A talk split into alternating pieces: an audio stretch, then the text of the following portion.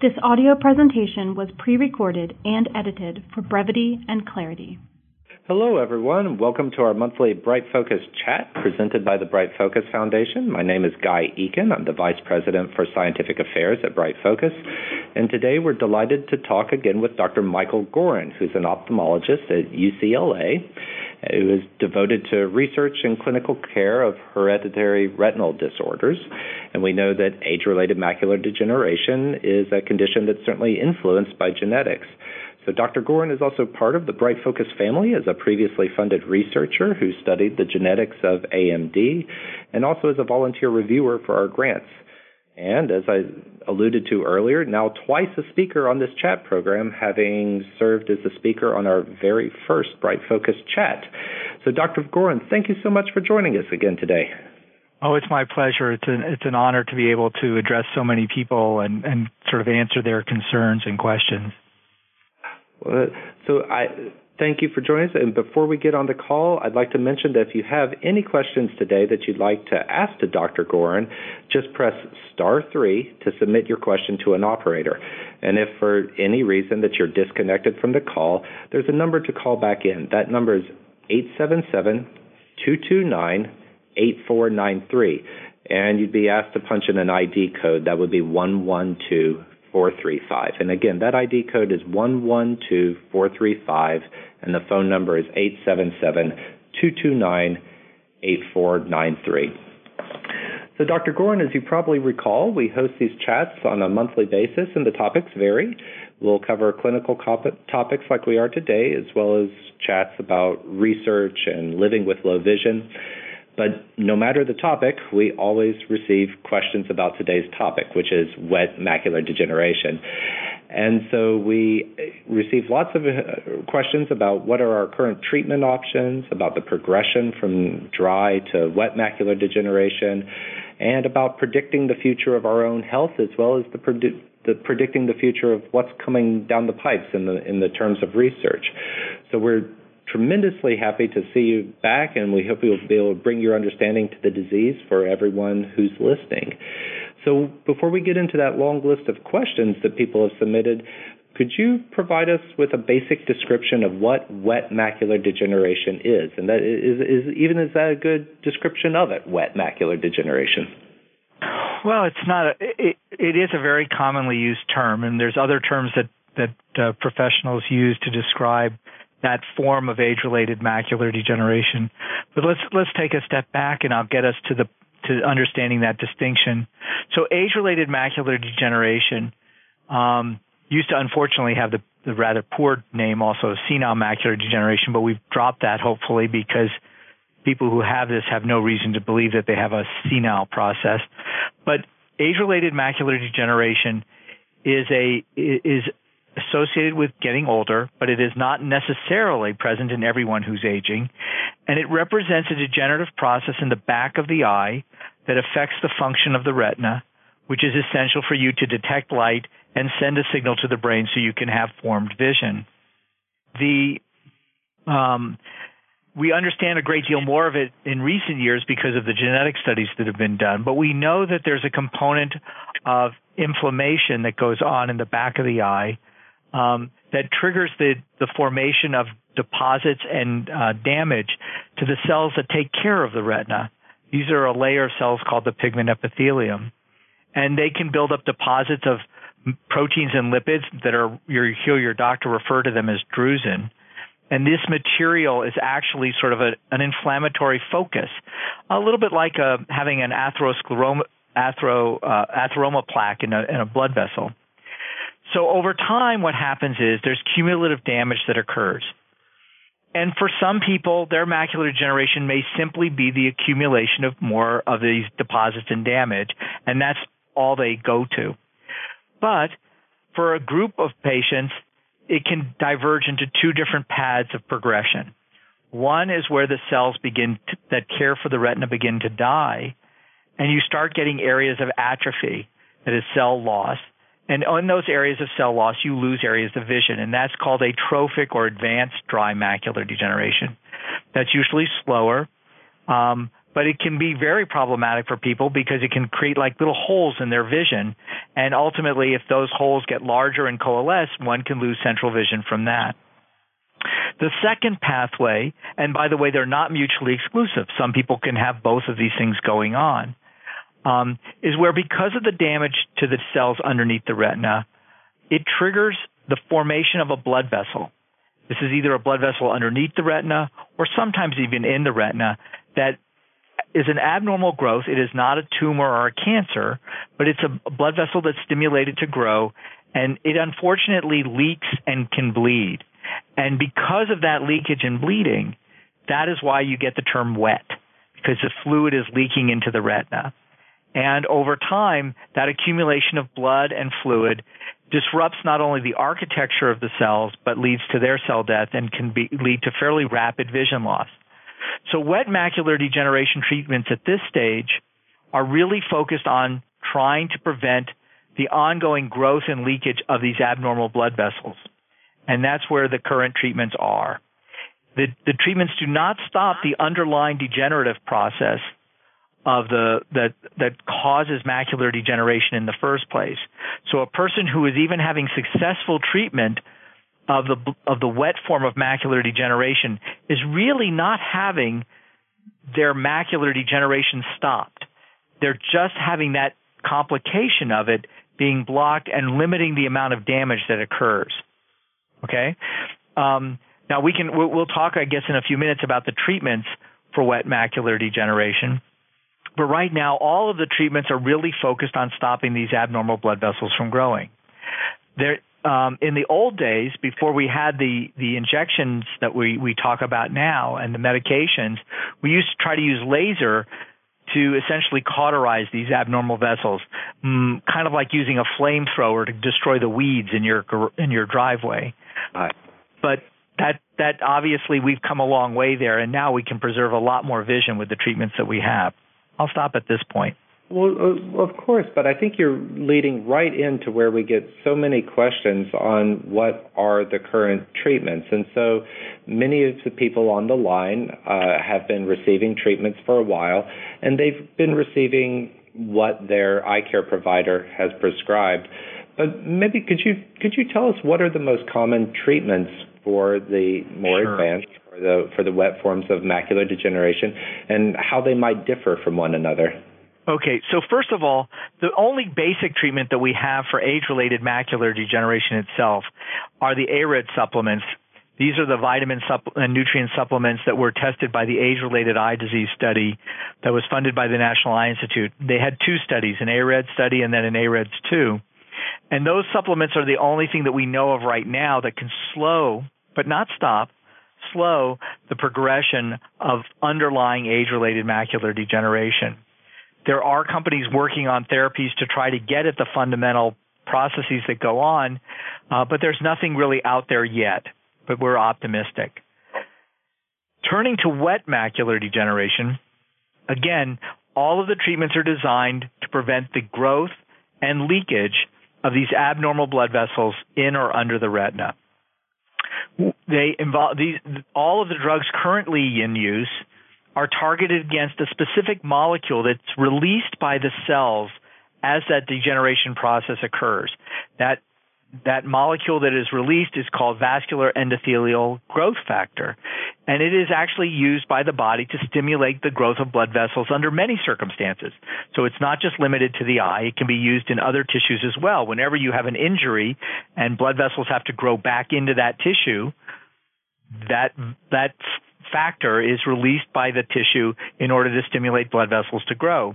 And in fact, the discovery of drugs to block that molecule are the result of the work of a, of a scientist who really um, was focused on using it to stop cancer growth because cancers as they grow have to have a blood supply to feed the cancer tumor as it enlarges and so he developed drugs um, to to essentially prevent that. And that's where the drugs have come from that we're using. So there are currently three major drugs that we're using that we inject into the eye that act as an inhibitor of this vascular endothelial growth factor, or VEGF for short. And they are Avastin. I'm giving you the the brand names, not the uh, generics, which are I find very hard to pronounce, to be honest with you. Avastin, Lucentis, and Eylea. All of these drugs work basically by very similar mechanisms of binding that particular factor. Now, anybody who knows biology will tell you that nothing happens with just a single molecule being released. Anytime tissues are stimulated or injured, multiple factors are released, and the same thing occurs as the stimulus for blood vessels to grow in wet macular degeneration. So there are other factors, but there's no question that the vascular, the VEGF is the biggest one and the most important. But there are companies that are working on drugs that attack other molecules along those pathways that stimulate vessels to grow. And so we're hoping that in the next few years, we will see additional uh, medications available for people where simply attacking one molecule is insufficient. Now, what are the differences between Avastin, Lucentis, and Eylea? Are they identical? Not exactly. Avastin was originally created specifically for the treatment of cancers, and it was given systemically, that is, given as, a, as an intravenous infusion of drug to go throughout the whole body to inhibit the growth of vessels associated with a person's cancer. And it is used for that. When we use it in the eye, we take one of those dosages and a pharmacy divides it up into smaller dosages that we then use for individual patients. This is when you've heard about compounding pharmacies and things like this.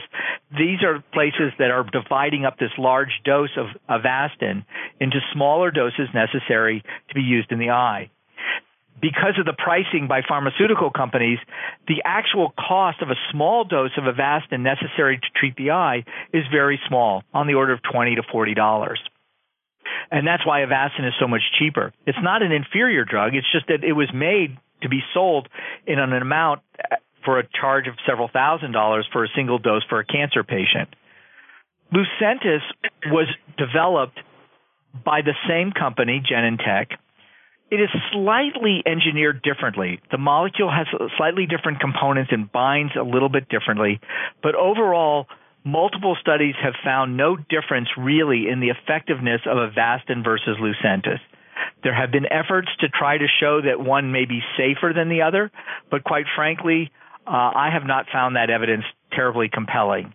Um, but there are patients who come to me sometimes who say they think that the Lucentis, which was developed specifically for the eye, they think might be safer, and so they prefer it. But in my opinion, there's really no difference.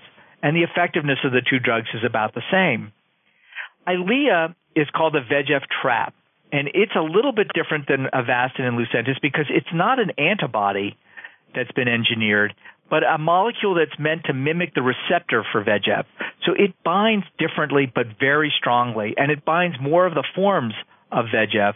Hence, it seems to be not only a bit more potent, but to last longer in the eye, which is why you will see doctors who will use Eylea um, in patients who fail Avastin or Lucentis, or if they feel that um, they want to extend the time between treatments. Um, currently, the recommendations for Eylea are to use it monthly for several cycles, like three, and then to go to up to every two months. Uh, personally, I don't use it that way, but uh, many doctors do. And the reason for that is the feeling that it can last a bit longer.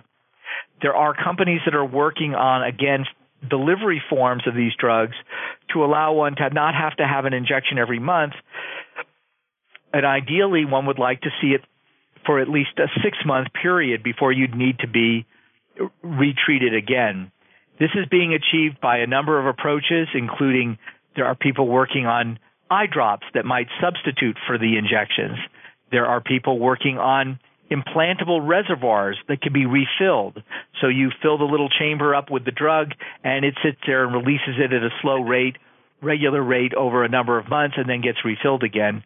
And finally, there are people who are working on a gene therapy approach where essentially they inject into the cells of the retina a virus that contains a molecule that can make a, a molecule like the drug, and it then is continuously manufactured in the eye for a long period of time, thus achieving essentially long-term inhibition of VEGF.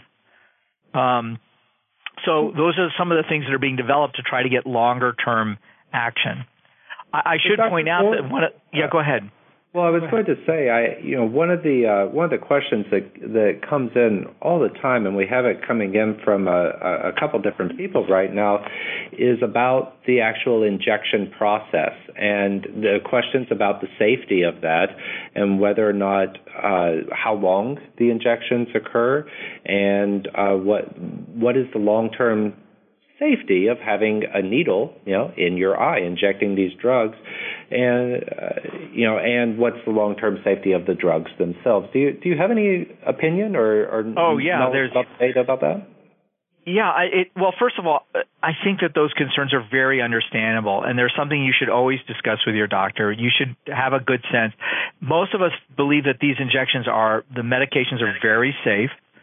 Um, we, you know, I have patients who I have treated with many, many injections over many months, over years, um, who where it has they've tolerated it well.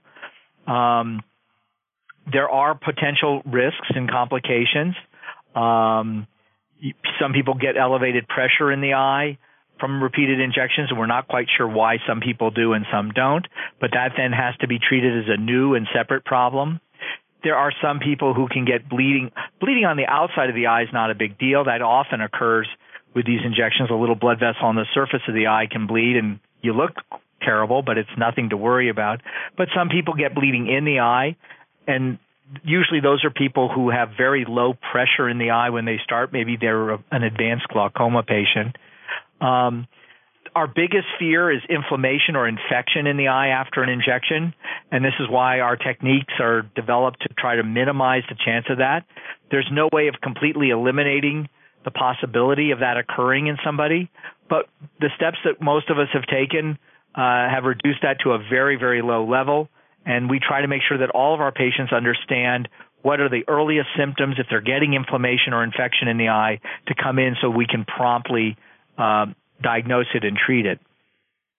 Um, you've asked the question of how long do people need injections and is there a limit on how many they can have? Uh, I have people who've had over 50 injections in one eye uh, and they've tolerated it well.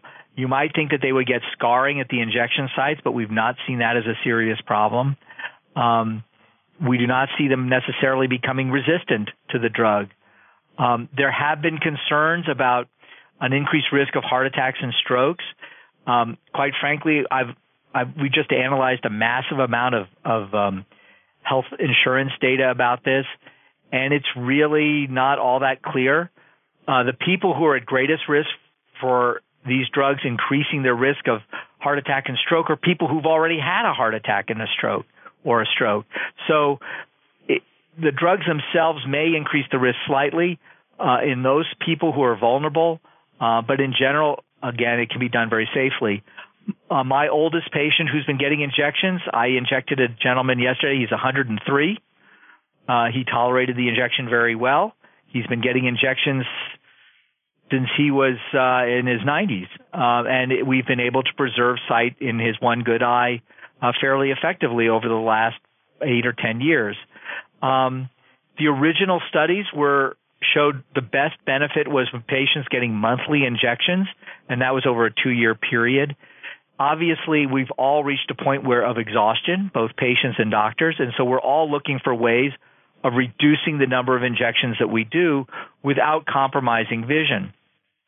So you will find that your doctor may use a variety of strategies in a way to try to reduce the total number of injections that you may have to have. Um, I have a particular way that I do it, but others use what's called a treat and extend approach, where once the person shows no activity of their new vessels, those abnormal vessels, they will do an injection and extend the period longer and longer between injections so that up to a period maybe of three months so that the person has no more than four injections in a year. My preference is to inject a person to the point where there's no activity of that vessel then to continue injections for another uh, two month period. Um, and if I can show that after two months, again, there's still no activity, I actually stop injections for a period of time and see if the person remains stable. I've had some patients go anywhere from three to five years without requiring another injection and with no loss of vision, while other people, after only a few months, will start to have a recurrence of the, the vessel activity, and then we start injections again. Um, Dr. Gorin, this is this is actually quite interesting. We just had a uh, a caller dial in a dial in a question.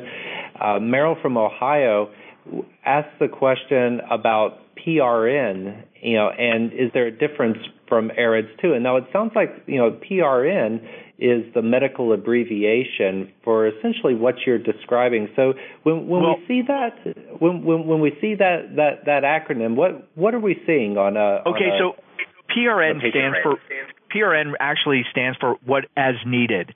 And I don't actually follow that exactly because what I found is if you if you stop injecting the minute the person doesn't show any leakage, the risk of the vessel coming back is extremely high. And so what happens is you can find yourself in a position of being chased in the sense that the doctor sees you, there's no leakage. He says, okay, no injection now. Come back in a few weeks. Person comes back in a few weeks. Now there's leakage. The doctor gives an injection, says, come back in a month. The person comes back in a month. They look dry. He says, no injection. Then they come back a few weeks later and there's fluid again. And so he gives another injection. And what this means is that during that time, the person is constantly getting recumulation of fluid for periods of time in the retina. And ultimately that does cause damage and there's a risk of bleeding uh, as well. Um, and those patients, if you do it just that way, tend to get a gradual decline in their vision because you're always allowing a certain amount of damage to occur before you start treating again. Um, the other problem with that is is that you're constantly doing having the patient coming in and doing tests to see. We use primarily now optical coherence tomography or OCT to do high resolution imaging of the retina to see if there's fluid there and we also use fluorescein angiography, but the OCT is really the most powerful and least invasive method. But that test has to then be done over and over and over again. If you're trying to balance things out, as I said, doctors are trying to find other ways of, of that's a little bit better than PRN, be, um, just doing it as needed because you lose over time. My biggest thing that I see, and I have a hard time convincing, I'm old enough – thank God you none of your listeners know how how old I look, but I I'm old enough to remember what it was before we had these drugs. And it motivates me to be very aggressive in terms of treating patients, making sure that I do it at regular intervals of if they do need injections, not letting those injection times get drawn out too long so that they have damage that reaccumulates to try to preserve as much vision as possible. The, the ones that I see who get into trouble are people where both they and the doctor start to get tired of the whole thing and they go, well, do you mind if I come back in six weeks instead of four weeks? Uh, I, listen, I was really busy. I missed my appointment. How do things look now? And you you start falling behind and damage occurs. So I, I would urge their uh, the, the people listening who are getting this treatment. I know it's unpleasant. I know you dread every time you have to go in. I know that it, it messes you up for at least a day or so as you're trying to kind of cope with the effects of the injection. Not so much pain, but it, it does distort vision and things of that sort. Um, but I really urge you to try to make it on, keep on the schedule and try to get the best results you can because it's really dramatic. I've had patients who have retained 20, 25, 20, 30 vision now for years with carefully titrating when we do these injections. So PRN is, is an approach, but it, it's one that one has to be very cautious about using. Well, the, thank you for clar- clarifying that. I, you know, you talk about retaining, you know, vision, but uh, th- there's always questions, and we have a question from Robert from Maryland about how many injections does a patient typically need to, if they're going to notice an improvement. And so, for the patients who are going to see improvements, what's the timeline? How do we manage expectations? When should they uh, start thinking, if I'm going to see improvement, you know, now's about the time? Well, that's a very good question, and it's not. It's very individual. There are some patients who, literally from a single injection, will notice an improvement in their vision, uh, increased peripheral vision, or even quality of central vision. So some people respond very dramatically just to one or two injections. Other people, the process is much slower, and the expectations have to be more re, more adjusted. That is, if a person's already had a long-standing um, evidence of wet macular degeneration in their eye, and they've had damage already occur, the recovery of vision may not be great. Uh, in fact, it may be lousy. They may have lousy vision even under the best of circumstances with the treatment with these drugs, but it may in fact help to preserve more of the vision that they would have otherwise lost, like peripheral vision. So I've had patients who've been count fingers vision or legally blind in an eye whom we've treated who after the course of five or six injections say, you know, I'm starting my peripheral vision is better. The the vision in this eye is not interfering with my other eye.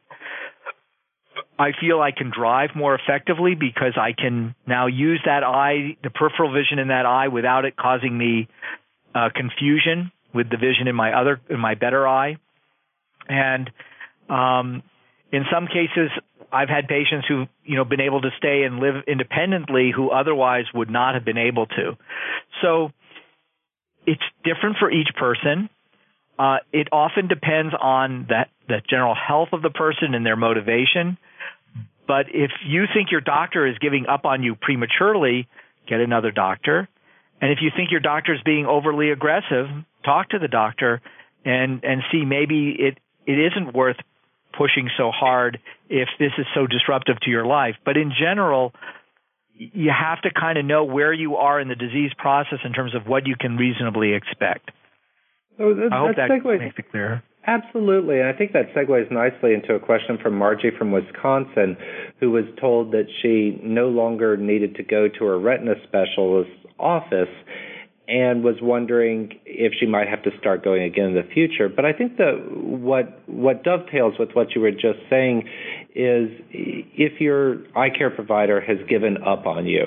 So what when when what are our clues to know whether the the decision to discontinue a treatment has been a rational one that that makes sense or might stimulate us to go find another doctor? Well, is that, a, think, is that a fair question or is that no, that that, that's I think it's a fair question. It, it's a challenging one. Um, in part, it, it, but it's it's complicated. In part, it has to do with if you have an eye, for example, if, if that is really severely damaged, the vision is, you have a lot of scarring and damage to the retina as a result of of the macular degeneration. The vision is extremely poor uh, maybe at best count fingers or hand motion. You can just see movements, but you can't make out anything. And the other eye is substantially better, um, such that your its one eye is much much worse off. You might reach a point where you might say to the doctor, or the doctor might say, it's not worth giving you more injections because we know that we can't restore enough vision to help that eye. On the other hand, that may change if you're on a blood thinner, for example, for atrial fibrillation, which many of our patients are.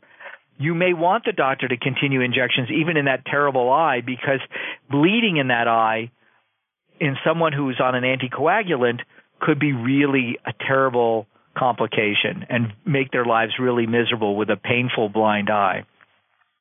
So there's a situation where you might continue treatment in an eye that has no hope of good vision in order to prevent a, a possible complication because of other medical factors. Um, on the other hand, it, I, if you're in that situation and you decide not to treat that really poor eye, your surveillance of the good eye should be perhaps a little bit more frequent. And I wouldn't definitely, I would definitely not just let that person go off into into space and be forgotten. Now, in, in other cases, so w- are other situations where the person says, "Look, yeah, my vision's really crappy, but this is the eye I have to live with. This is the best I've got." In those situations, again, I think the doctor is obligated to be fairly aggressive in trying to maintain the vision and stabilize it so that you don't lose more.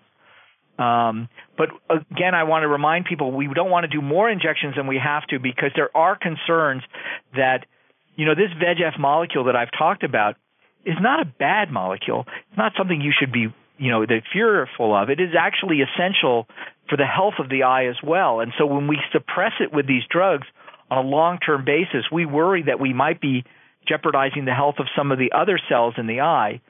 And so again, we, we use it because the benefit greatly outweighs the risk.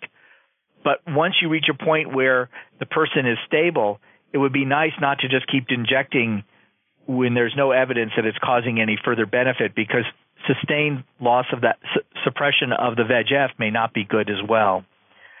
I hope this helps. I mean, it is confusing and it, it's it's a tough decision actually it, for every patient what to do.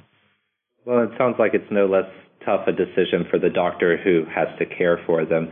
But I do want to leave a reminder that you can briefly leave the call to ask your questions just by pressing star three to submit your question to an operator who will pass that along to to me and Dr. Gorin. And if for some reason you're disconnected from the call, the number to call back in is 877-229-8493 and there's an ID code associated with that. That's 112435. So Dr. Gorin, I have a question. We have uh, you know, I, I I watch probably too much TV and see a lot of drug advertisements, and there's often a comment in there that says that you shouldn't tra- take a drug if you have a particular condition. And we're spending a lot of time talking about these wonderful anti VEGF drugs for macular degeneration. I'm wondering if there's any drugs that AMD patients should be avoiding, and maybe that's not just drugs, but maybe that's behaviors. And uh, what do you counsel people with AMD not to do? Well, we do counsel them not to smoke because smoking is the only well established risk factor. And so if it, it may be too late for some of you who are older and smoked in your younger days, but certainly if you're worried for your children, um, they, as you know, it is a genetic condition to a large extent, but not an absolute genetic. It's called complex because it's not just simply passed down from parent to child. So one piece of advice is if you're if you have macular degeneration and you have concerns about the increased risk for your children, certainly encourage them to avoid smoking and to eat a healthy diet, etc. And that's all pretty much out there in the literature. In terms of, of drugs to avoid, certainly we prefer that patients um, who have active wet macular degeneration not be on anticoagulants. But the reality is, many of our older citizens do have atrial fibrillation or have a history of blood clots and are on either warfarin or Pradaxa or Eliquis, these drugs that are meant to um, reduce the chance of, of getting clots. Um, and so we, we can certainly handle that. Uh, it does not affect the safety of the injections. I know you'd worry that will that injection trigger bleeding in the eye, but that actually almost never happens, even with patients who are on these medications. And that's because when we inject the medicine into the eye, for a brief period of time, the pressure in the eye goes up quite high, and it acts like holding your finger on a bleeding blood vessel. It prevents bleeding from occurring. And by the time that pressure comes down, very rarely do people have a bleeding problem. So, um, those drugs are not a reason not to have an injection done, but it may be a reason why you'd want to keep having injections if you still have active wet macular degeneration, because as long as those vessels are leaking and potentially bleeding, a person on an anticoagulant could have a much worse outcome. I actually don't know of any other drugs that we would tell people they can't take. Um, as I said, we, there are complications from for some people with these injections, like glaucoma, um, can occur where the pressure stays elevated in the eye. Again, it's a matter of trade-off. Um, we can treat glaucoma if we have to. If pressure gets elevated, we can treat that by drops or surgery, um, and so we'll take care of it. But losing your central vision is really a very unfortunate uh, situation and one that it's worth our efforts, even if there are potential problems, to try to treat. Well, maybe let's turn to questions about the, the future for a second. Henry from Pennsylvania is asking a question about uh, new potential therapies that involve growth factors. Of course, in, in the VEGF molecule we've been talking about, the GF stands for growth factors. And Henry's asking how we're coming along with FGF as a new potential treatment. So where where do we stand with the, the future of, of using growth factors as therapies for macular degeneration? Well, I think there's real promise.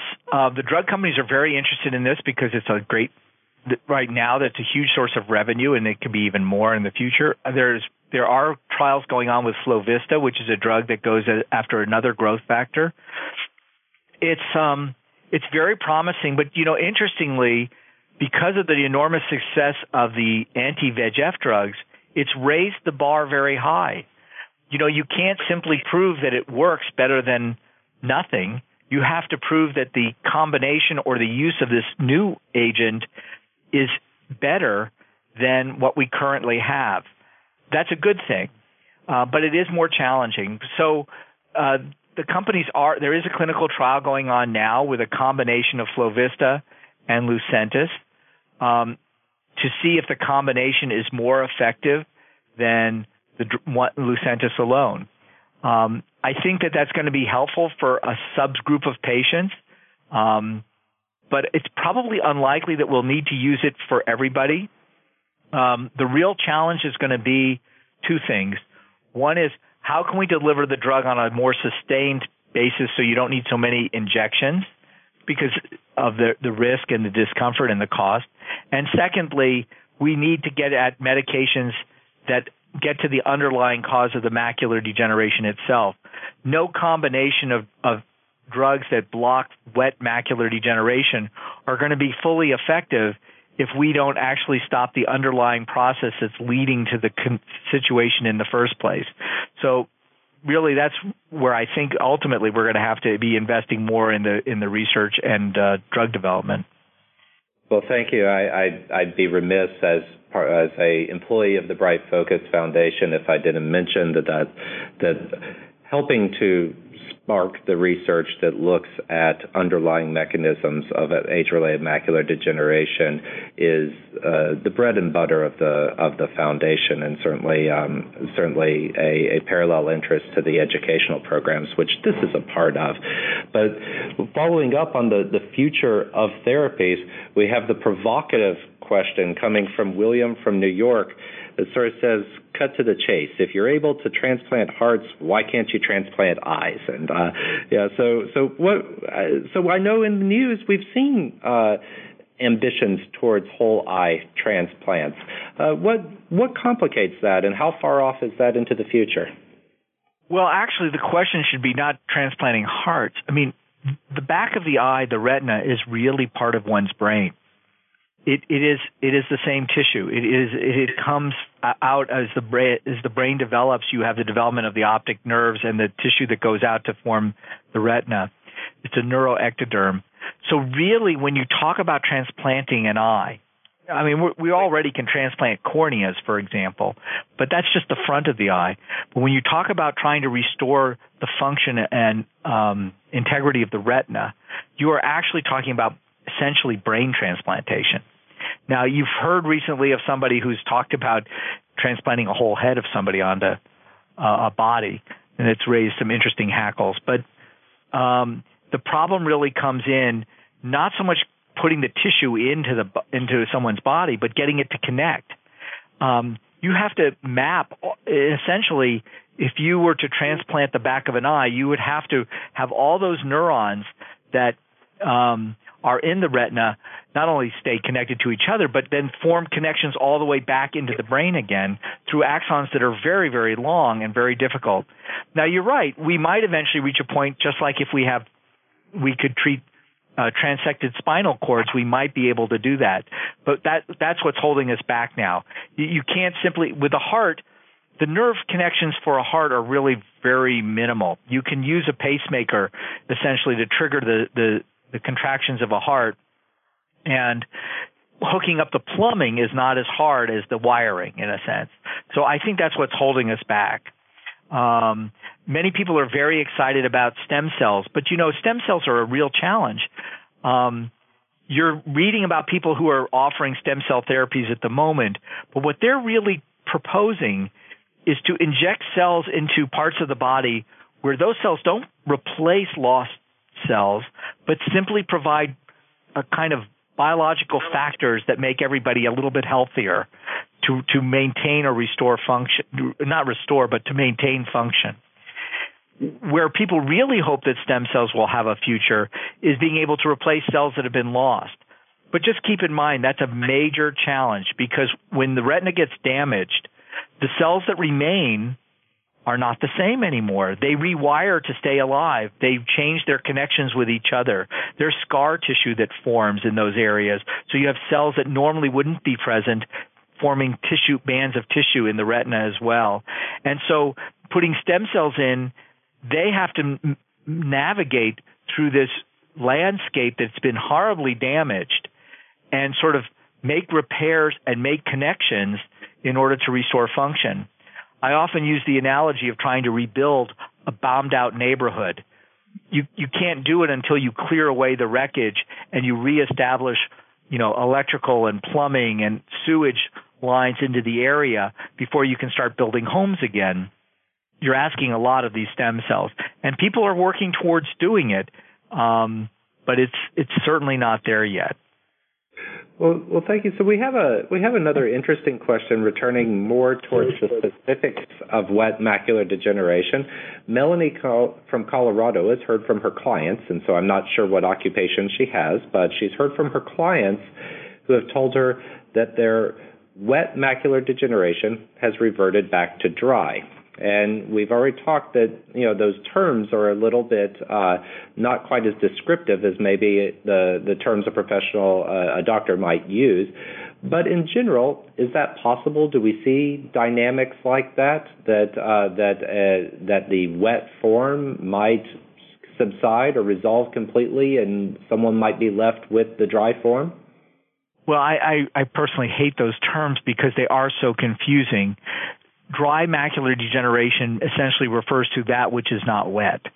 Um, so when the person has, so that's how you get the situation that's kind of weird, where the person had wet macular degeneration, they're treated um, sufficiently and successfully so that the blood vessel that was there is no longer active, it's no longer leaking or bleeding, um, and it can go into a quiescent state for anywhere from a short period of time to years, as I've pointed out.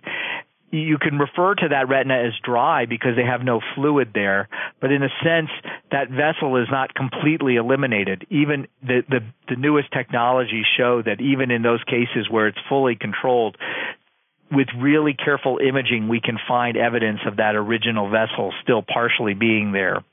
So you can have a person who has been wet, who I refer to as goes into sort of remission, um, and that remission can be long lasting.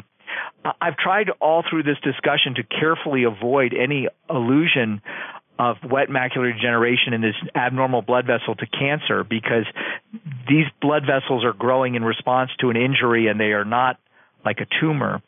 But I would argue that the term wet macular degeneration is like making almost a diagnosis of somebody who had cancer who you treated and has no evidence of cancer.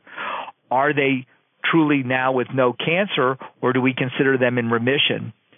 And as you know, most of us would sort of view that as a, a remission state. They they will still always have to be under surveillance. They will always have to be watched. One has a higher chance of recurrence of the disease or even new disease um, in these patients.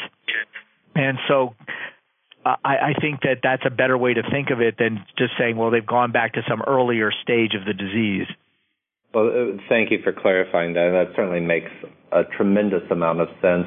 I think we have time for one final question, and we'll leave the last one uh, uh, on uh, on the hopeful future of uh, future of, of therapies side. So, Mary from Michigan has asked if Dr. Gorin could talk a little bit about physical therapies such as the implantable miniature telescope. So rather than a drug, this is a, as the device says, an implantable miniature telescope. What do we know about that, and who who's using those types of technologies? Well, there are a number of centers. It is an FDA approved device to put in a miniature telescope in an eye in order to essentially magnify an image for somebody. I am not a big I, I, I have to tell you, I'm not a big proponent of it, uh, but I will tell you why.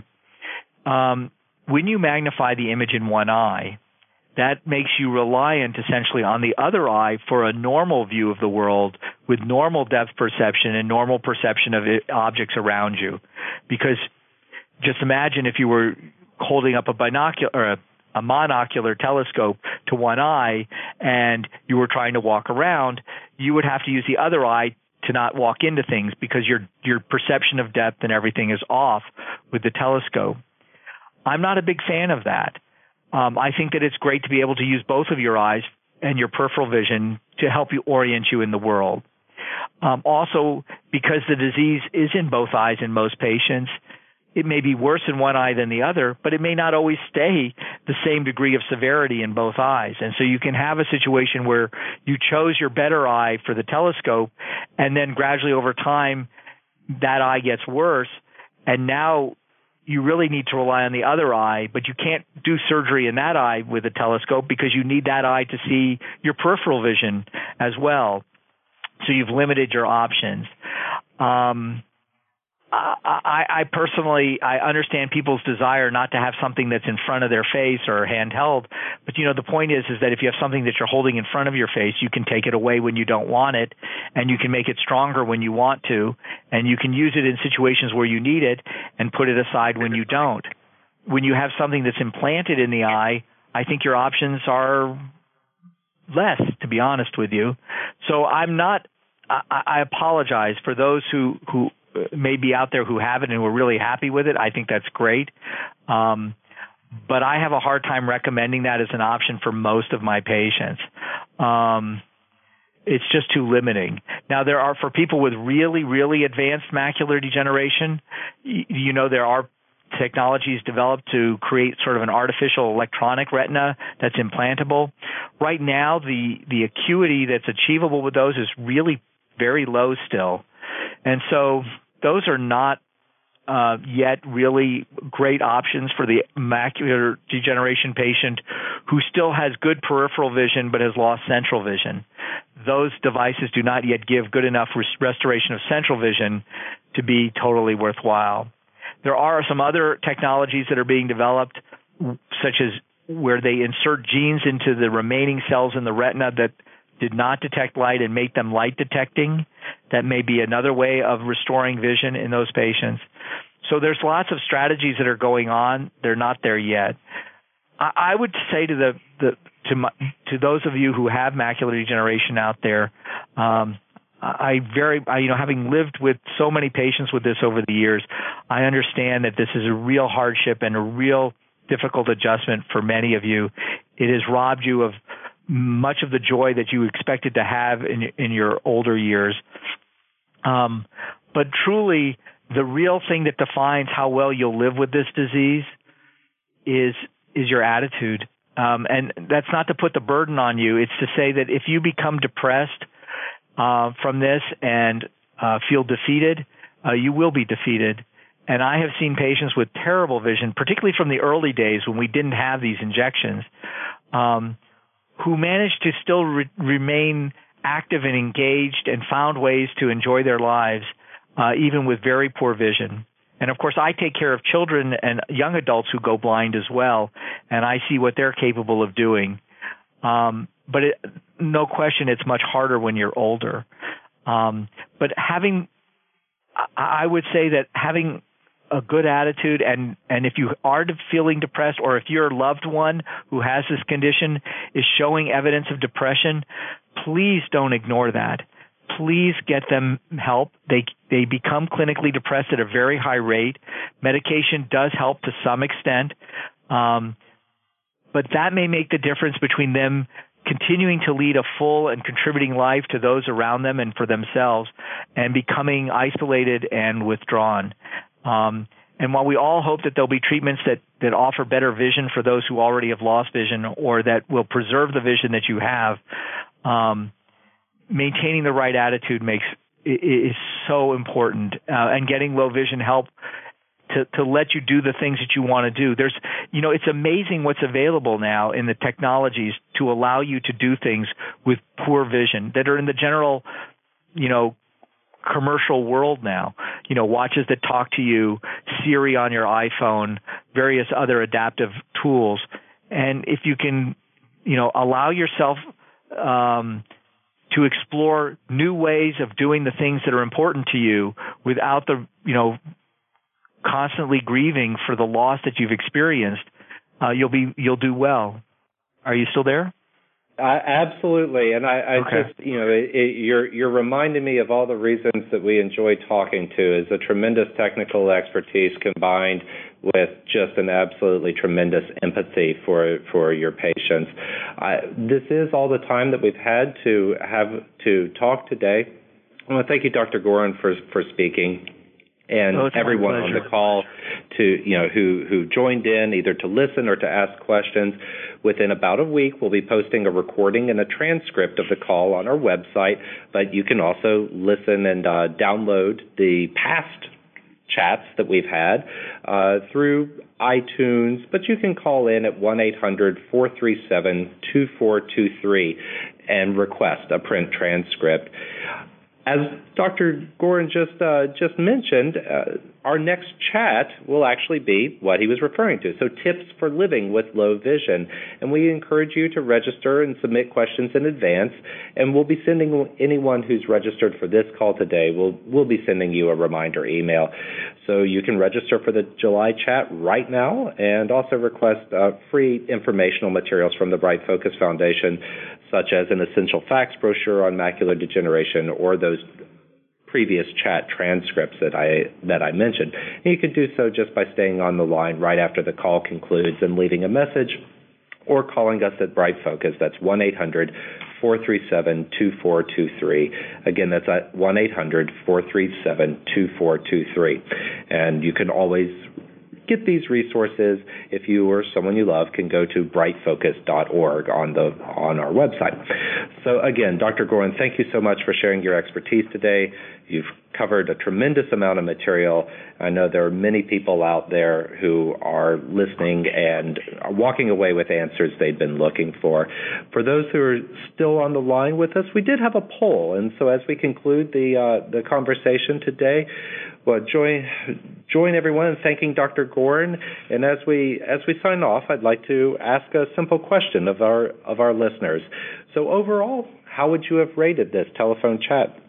So if you found the chat very helpful, please press 1 on your telephone. If you only found this chat somewhat helpful, please let us know that by pressing 2. And if you didn't find it helpful at all and we have some more work to do, please press 3. So that's 1 if you found it very helpful, 2 somewhat, and 3 if we need to go back and reconsider things. So again, thank you, Dr. Gorin, and thank you to everybody who joined us today. The information provided in this recording is a public service of Bright Focus Foundation and is not intended to constitute medical advice. Please consult your physician for personalized medical, dietary, and or exercise advice. Any medications or supplements should only be taken under medical supervision. Bright Focus Foundation does not endorse any medical products or therapies.